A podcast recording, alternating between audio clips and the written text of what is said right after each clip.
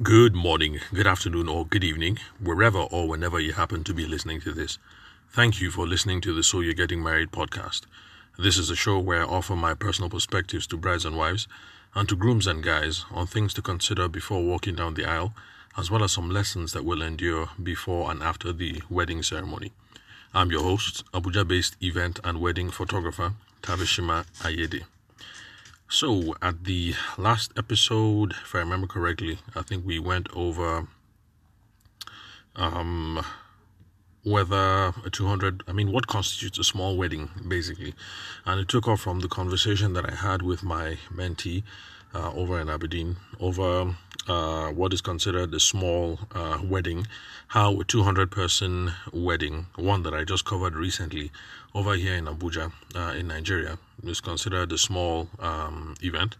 But for our folks back in Aberdeen, uh, in the United Kingdom, a 200 person event is a large uh, wedding. And um, okay, so I hope I was able to take you guys through uh, what the dynamics are that are involved, and how you ought to have open discussions when planning uh, a wedding, especially if both of you have been educated and brought up differently. Because um, you might be a Nigerian getting married to a Nigerian, but um, we find it happening that um, you know some people are being educated abroad at a very um, young age. Like i mentioned one of my clients who have their 11 year old daughter abroad. So these things um, do happen. That you might be a Naija dude and you know you were born and bred over here primary school here secondary school here university here everything here maybe masters abroad where you happen to meet the love of your life and now both of you are getting ready to walk down the aisle and you're planning the wedding but she has been out of the country since she was 11 and so when she thinks uh, big wedding she thinks 100 people max and you uh, you're thinking oh big wedding yeah we can deal with 1000 people. So you need to have those conversations um, uh, openly and early. You don't wait until you are uh, in the process of, um, you don't wait until two months before the wedding, or like in my own case, I've even seen, um, I think, two weeks to the wedding, two, three weeks to the wedding, and then you're having the bus stop with your parents and your spouse and everybody over uh, what the size uh, should be. And uh, yeah, I think I mentioned that this is one of the benefits that you get if you have a wedding planner because these people have timelines for walking through um, everything, and also because since um, wedding planners are uh, professional or disinterested in a way, they have a level of professional detachment. They can wade into these things and be much more direct than um, you guys can. Okay, so moving on. Uh, then to the other question also, a very practical question that if you want 100 guests at your wedding, how many invitations should you send out? Now, this is really, really, really um, important, and it's something I can speak to from personal experience because I had uh, Patience and I were advised when we're getting married that you send out um, less than the number, um, the invitations you send out should be less uh, maybe 30 or 40% less than the actual number of people that you want. So, bottom line is if you want 100 guests at your wedding, you don't send out 100 invitations. You know, you send out 50 or you send out 60. Now, the idea behind that is that um, if you're getting married in uh, Nigeria, and if you're also getting married in the Orient, because they also have these uh, problems as well. So, uh, you know, uh, people in uh, China, um, India, um, you know, certain parts of Asia, and if you're getting married in uh, Eastern Europe, I confirmed from um, some of our some of our Polish brethren. That's back when I still lived and worked in Aberdeen. Uh, that they also have this problem as well. So uh, in these cultures, if you uh, send out hundred invitations and you're expecting hundred people, then this is what's going to happen so the Yoruba people have a saying, something like mo mogbo moya or something like that. I mean, basically it means I heard and so I came. So the bottom line is you send out hundred invitations, and the invitation is sitting with me, and my wife happens to come across it, and she's like, "Oh, cool, we have a wedding to attend." So that is me. Maybe intended for only me to attend, um, but my wife has seen it, and okay, so I guess that means wifey is coming along and then, of course, we can't both go for the wedding we have little kids, so the kids will be coming along. Let's pretend that uh, coronavirus, the coronavirus, uh, we're not dealing with the coronavirus situation. And now that my mom is here, um, helping out with the kids, of course, mom, uh, mom, she will also have to come along. And you know, before you know it, that one invitation that you sent out means that you now have six or seven guests that you didn't quite plan for. Now, imagine this thing happening over um, a dozen or so other people on your guest list, and you see how um, the list um, gets uh, very um, conflated. So, that is one of the reasons why some wedding planners will advise you uh, that if you want 100 guests at your wedding, you know, send out 50 invites or maybe even less because of this whole thing of I heard and so I came. And um, yeah, because sometimes it's not even uh, tied to the um, IV per se, the invitation. Now, um, there are some uh, weddings. I notice weddings on the more, um, what should I say? Should I say, uh, I'm not sure what the correct term is, but let me just say on the high class end. So for weddings that are much more on the high class end, uh, I've noticed that they do a much uh, better job of um, uh, crowd control um, using the IV. So it's written on the IV that this admits you plus one RSVP to so so so so so number and come and pick up your um, admittance card on so so so and so date. Nobody will be left let into the venue without an admittance card. So I've noticed that uh, at um, high class weddings, if we can call them that, these things are rigidly enforced, and so the bouncers are there, and the language on the IV is stern.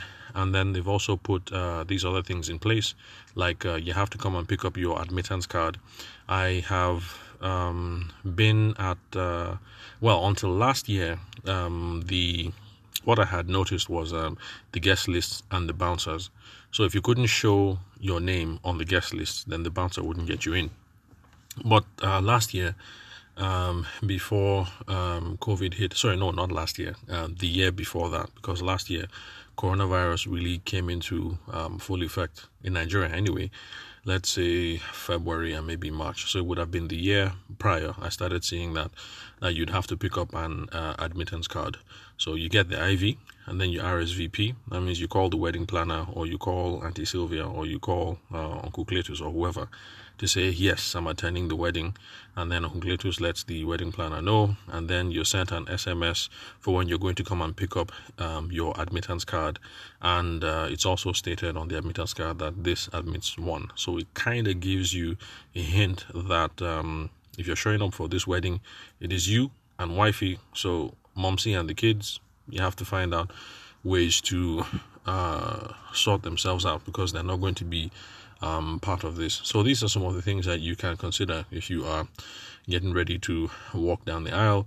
Um, if you want 100 guests at your wedding, don't send out 100 IVs, or else you're going to be pleasantly um, surprised, like I was at my own wedding. I say pleasantly surprised because um, uh, I took it to mean that we are loved and our parents uh, are loved and they have lots of supporters. Because I think with the IVs we printed out, um, it's been a long time, so don't quote me on this, but I think we were aiming for 400, and our rationale was that um, uh, we are from a well, okay, yes, we're from a large family, but when you're speaking um, in a in the larger Nigerian context, you could say we are a, um, we are a small family. Hmm. Okay, no, that didn't come out right. Anyway, we consider ourselves um, that we are from a um, large family, but there are other tribes and uh, other um, ethnicities in Nigeria that have traditions of having um, even um, larger families because it's not unheard of that um, the grandfather would have five or six wives, with each wife having about eight to ten children apiece. So, yes, we're from a large family, but uh, for our grandparents, you know, uh, things didn't pop off that that huge. So, anyway, we figured that um, if we wanted 400 people at the wedding on our side, we probably would be able to come up with 150 guests. And uh, so our in-laws, who are much closer to Lagos, because they were uh, the wedding was in Lagos, and um, they are Isha, So uh, the distance, I mean, trying to get from uh, Makurdi to Lagos is not the same as trying to get from uh, Benin City to Lagos. So, um, anyway, so yes, we're aiming for 400, and we were in St. Leo's Church at the time that the mass started. Uh, it looked like a respectable crowd. Everything was going okay, and then uh, we get called up to take our vows, and uh, you know you stand up and you're out in front, so you're backing the church the whole while. And I didn't realize that the crowd was going, and it's at the point where, uh, okay, yeah, then the part of the uh, taking the vows, you know, that part is intense. So you're focused. You don't really know what's going on around you. And then they turn you around to present you to Mr. and uh, present Mr. and Mrs. Um, Ayede, uh, the newest couple, to the congregation. And then, lo and behold, that's when it hit me. In the beginning, it was a, should I say, relatively empty church. You know, friends and family, all is well, everything cool. And then all of a sudden, I just saw this massive crowd to the right and to the left of the aisle. I mean, the church was not full, but bottom line is, I didn't expect any one uh, side of the aisle in particular, whether the left or the right, to have people all the way to the back of the church. But that is what we saw. And uh, that was a time where all the contingency planning that we had with our wedding planner uh, turned out to be a good one. Because even though we wanted to feed, uh, gosh, I can't remember if we were aiming for uh, 400 was it 600 but we ended up feeding um, he ended up feeding close to uh, a thousand or so um, people so um, yeah so this is something that i can speak about uh, firsthand that you definitely are not budgeting for um, a thousand folks and uh, you think you do everything on your end right to uh, keep the crowd down, including limiting the number of um, IVs that you print. But if so happens that one or both uh, families happen to be close home, then um, yeah, these are the sorts of things that you uh, run into. In fact, some people even said we were lucky that if the wedding happened to have been at home, that is, if we had to be in um, if we had to have uh, gone all the way to Villa, that would have really been a problem, um, a huge issue because now it's not just the distance of um, uh, Villa or Benin City to Lagos, but now we're talking about uh, people who already live within Benin City or close to Villa or who have homes in Villa. So for them, the thing of uh, traveling um, down to Villa is not a problem because there's accommodation, and before you know it, would have had a huge problem if um, the wedding had taken place back in the village. So um, yeah, some some folks, some family members said, "Oh, that was not really a problem at all. That uh, as far as crowd control goes, that your wedding went quite well. Your wedding being uh, mine." Anyway, let me not ramble too much on uh, the whole matter. So, bottom line, if you want 100 guests at your wedding, or if you want 1,000 guests at your wedding, or 2,000 guests at your wedding, you don't send out the exact number of invitations. You send out way less. That is what wedding planners used to advise back in the day. I don't know about now.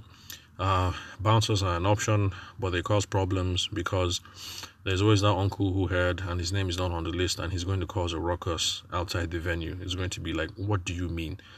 Uh, I was there when she was born. Uh, we took care of her. I used to carry her to school, everything. How can you say I'm not going to get inside here over my dead body? You must be mad. Do you know who I am? Blah, blah, blah. And, you know, all the shouting and everything that goes on. So the more, um, uh, what should I say, upmarket and be upscaled version of uh, having people RSVP and going to pick up your admittance cards. Yeah, these are some of the things that you can uh, do. So for those of you who are already married, like I am, the uh, the advice applies for all the future engagements that you guys are going to plan. So yes, you've planned the wedding, but you know now the kids have come along, and there's the issue of um, birthday parties, uh, play dates, um, what else? Coronation ceremonies. If you have to be, if you're one of those people who are traditionally inclined and you accept. Uh, uh, that your people should give you a traditional stool at home. You know, you're going to have to plan for your coronation, and so all these things um, uh, come into effect. So, yeah, I think uh, that's it pretty much. So we can put a pin on it, a pin in it at this point. So, thank you for listening to the So You're Getting Married podcast. I'm your host, Abuja based event and wedding photographer Tavishima Ayede. I will catch you guys at the next recording. And I really hope I didn't say, so you think you're getting married. What I meant to say was, so you're getting married podcast. So you guys have a wonderful day.